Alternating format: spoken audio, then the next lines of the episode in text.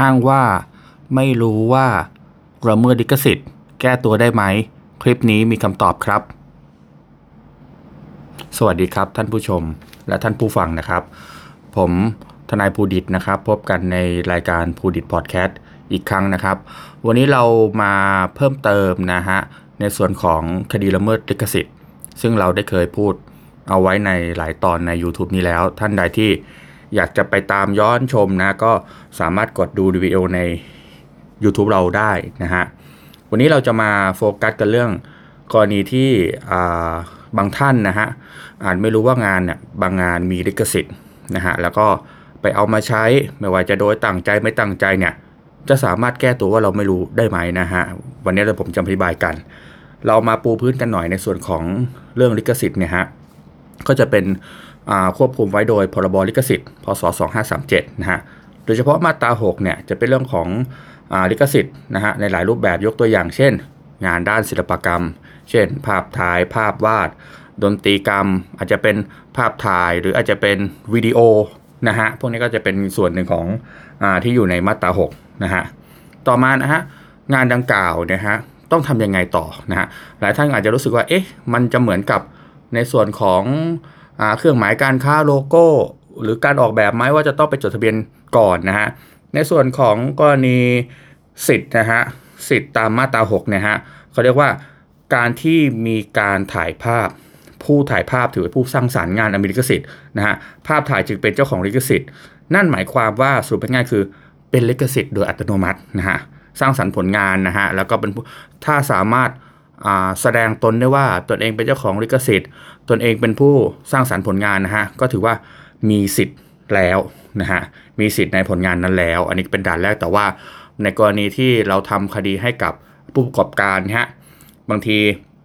อาจจะจ้างเอาซอร์สบางทีอาจจะทำแบบอินเฮ้าส์เองทำโปรดักชันเองเนี่ยถ้าจ้างเอาซอร์สก็ต้องมีเอกสารยืนยันสิทธิ์ส่งมอบสิทธิ์ให้ซื้อขายสิทธิ์นะฮะถ้าเกิดเป็นอินเฮ้าส์มีโปรดักชันเองใน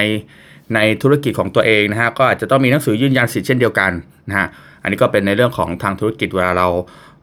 ดำเนินคดีไม่ว่าจะเป็นการแจ้งความหรือการฟ้องคดีเองก็ตามจะต้องมีขั้นตอนการแสดงถึงสิทธิ์นะฮะแต่เอาละสรุปสั้นๆคือแม้เราหยิบมือถือขึ้นมาไม่ว่าจะเป็นมือถืออะไรเราถ่ายภาพหนึ่งขึ้นมาแล้วปรากฏภาพนั้นมันเป็นมันเป็นภาพที่มันอ่าเป็นมีมหรือมันเป็นไวรัลหรือมันมีคุณค่าขึ้นมาตรงเนี้ยไม่ต้องไปจดทะเบียนก็ถือว่าได้สิทธิ์แล้วอันนี้เป็นอ่าสรุปสั้นๆง่ายๆนะฮะละเอียดเดี๋ยวก็ไปย้อนดูในคลิปที่ผมเคยพูดไว้แล้วนะฮะดังนั้นนะฮะเมื่อมีการได้สิทธิ์โดยอัตโนมัติแบบนี้แล้วเนี่ยจึงไม่ไม่แปลกที่ว่าอาจจะมีบางท่านเนี่ยนำภาพเขาไปใช้ต่อนะฮะเอาล่ะถ้าไปใช้ต่อเป็นการแชร์เป็นการลักษณะเป็นไวรัลเนี่ยอันนี้อาจจะไม่ถ้าไม่มีธุรกิจเข้ามาเกี่ยวข้องอาจจะเป็นลักษณะที่ไม่ละเมิดลิขสิทธิ์ได้แต่เกิดว่าเอาไปเป็นส่วนหนึ่งทางการค้านะอย่างเช่นเขาถ่ายภาพอาหารมานะฮะปรากฏว่าเอออีกร้านนึงก็ทำอาหารเหมือนกันอย่างเช่นผัดกะเพราปรากฏว่าร้านแรกถ่ายภาพผัดกะเพราสวยมากเลยร้านที่สองก็บอกว่าอยากจะให้ลูกค้าเข้ามาซื้อของให้ตัวเองมากขึ้นมากินผักกะเพราของตัวเองมากขึ้นก็ไปก๊อปภาพคนอื่นเข้ามาไม่ว่าจะขายแบบออฟไลน์หรือออนไลน์ก็ตามปรากฏว่าแบบนี้ก็ถือว่าเป็นละเมิดลิขสิทธิ์แล้ว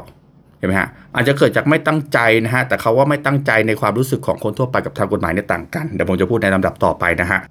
ดังนั้นอย่างไรก็ตามนะฮะในส่วนของภาพที่เราจะเอาของคนอื่นมาต้องระมัดระวังอย่างสูงเลยนะฮะเพราะว่าถ้าเกิดติดลิขสิทธิ์ขึ้นมาจริงๆนะฮะค่าเสียหายเนี่ยอาจจะสูงกว่ามูลค่าของกล้องมูลค่าของมือถือดีๆสักเครื่องนึงก็ได้นะฮะดังนั้นจึงต้องระมัดระวังอย่างสูงก่อนที่จะนำภาพคนอื่นเข้ามาใช้นะฮะซึ่งถ้าเกิดว่าเจ้าของภาพเขาไม่ติดใจดำเนินคดีก็ถือว่าท่านโชคดีถ้าเกิดเจ้าของภาพเขาอาจจะไปแจ้งความร้องทุกข์หรือจะมอบหมายให้ทนายความฟ้องคดีนะฮะปัญหาต่างๆจะเข้ามาว่าหนึ่งอาจจะต้องเสียค่าทนายความถ้าเกิดว่าตกลงกันไม่ได้ชั้นไต่สวนก็ต้องพอไต่สวนมูลฟ้องศาลพิพากษาฟ้องก็อาจจะมีเรื่องของการประกันตัวค่าจ้างทนายความตรงเนี้ยผมมองว่าเป็นเรื่องที่ต้องระมัดระวังและรณรงค์กันนะว่าการนำภาพคนอื่นมาใช้เนี่ยควรจะทำการขออนุญาตเขาสักนิดแม้จะไม่ใช้ในทางการค้าก็ตามก็ขออนุญาตเขาสักนิดนะขออนุญาตคนที่เป็นเจ้าของภาพแต่เอาละเวลาภาพมันมาเป็นไวรัลในโซเชียลต่างๆบางทีตัวผมเองก็ก็ทราบนะว่าบางทีภาพมันเป็นไวรัลเราไม่รู้ว่าใครเป็นคนถ่ายแต่เอาล่ะเราก็จะไม่ได้ไปใช้ในทางการค้าถ้าเกิดว่าเห็นว่ามัน มันน่าสนใจก็อาจจะแชร์หรือเซฟเก็บไว้นะแต่ไม่เอาไปใช้ในทางการค้าเพราะถ้าใช้ในทางการค้าเนี่ยมันสุ่มเสี่ยงมากเลยนะซึ่งหากเจ้าของภาพเขามีความประสงค์ดำเนินคดีในเรื่องของละเมิดลิขสิทธิภาพเนี่ยมีทั้งโทษปรับและก็โทษจำคุกและที่สำคัญนะฮะแม้บางท่านอาจจะรู้สึกว่าเอ๊ะโทษปรับมันไม่เยอะโทษจำคุกมันไม่เยอะนะฮะแต่เขาไม่ตัดสิทธิ์ในการที่เจ้าของภาพจะดำเนินการเรียกค่าเสียหายทางแพ่งได้ซึ่งมันจะมีค่าปรับมีขั้นตอนต่างๆซึ่งต้องบอกว่ามันคงไม่คุ้มในการที่จะเอาภาพอื่นมาใช้นะฮะอันนี้ผมรณรงค์นะฮะเพราะว่าหลายครั้งที่ได้มีโอกาสเข้าไปทำในคดีลิขสิทธิ์นะฮะผมเห็นค่าเสียหายและเห็นค่าใช้จ่ายระหว่างกระบวนการเนี่ยผมก็คำนวณคร่าวๆแล้วเห็นว่าสามารถนำไปจ้างโปรดักชันดีๆได้เลยนะฮะดีกว่าไปอยู่ๆไปดึงภาพหรือว่าสื่อวิดีโอเข้ามาใช้นี่รณรงค์นะฮะประเด็นต่อมาที่เป็นหัวใจสำคัญที่เราจะพูดกันในครั้งนี้ว่าแล้วเราจะบอกว่าเราไม่รู้อ่ะได้ไหมนะฮะตรงนี้นะฮะมีประมวลกฎหมายอาญานะฮะเฉพาะมาตราหกสิบสี่เนี่ย